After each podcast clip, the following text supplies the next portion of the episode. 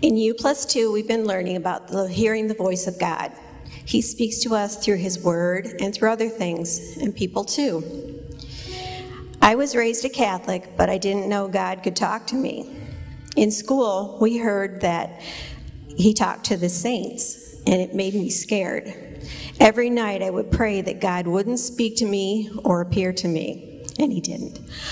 Um, I was scared to hear from Him. In 1978, Gary was transferred to Charlotte, North Carolina to train cooks at the restaurant chain he worked at. We packed up everything and moved. We had the car, he had the car during the day, and I was home with four little boys, all under seven. All I had to do was laundry, play with the boys, and watch soap operas. I got really bored of soap operas. One day I looked out the window and I cried, No one knows where I am. My family couldn't find me if they tried. I started turning the channels and found the PTL Club Noon Show with Tammy Faye Bakker. She was the funniest looking woman I'd ever seen. She had huge hair and gobs of makeup. Now, they do that in the South, but not in the North. Um, but I thought it was a joke. But she's talked about the love of Jesus. One day she looked right at me, pointed her finger, and said, God knows where you are. I started crying. I ran to the phone to call the Hope Line.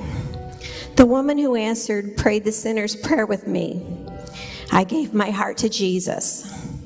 The last thing she said to me was, Shari, the angels in heaven are rejoicing that you have been saved. How did she know that? A few months later, or maybe even more, I was reading Luke 15:10. It says, I tell you, there is rejoicing in the presence of the angels of God over one sinner who repents. I'm going to see her in heaven one day, and I'm going to give her the biggest hug.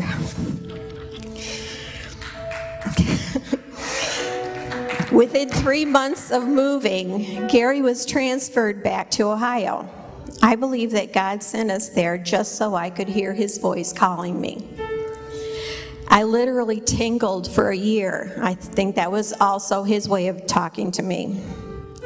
We need to listen for the voice of God. He's speaking to us. Tell someone about him if he's urging you. And if you're tired, feel lost, or scared, I'm telling you, God knows where you are. Amen.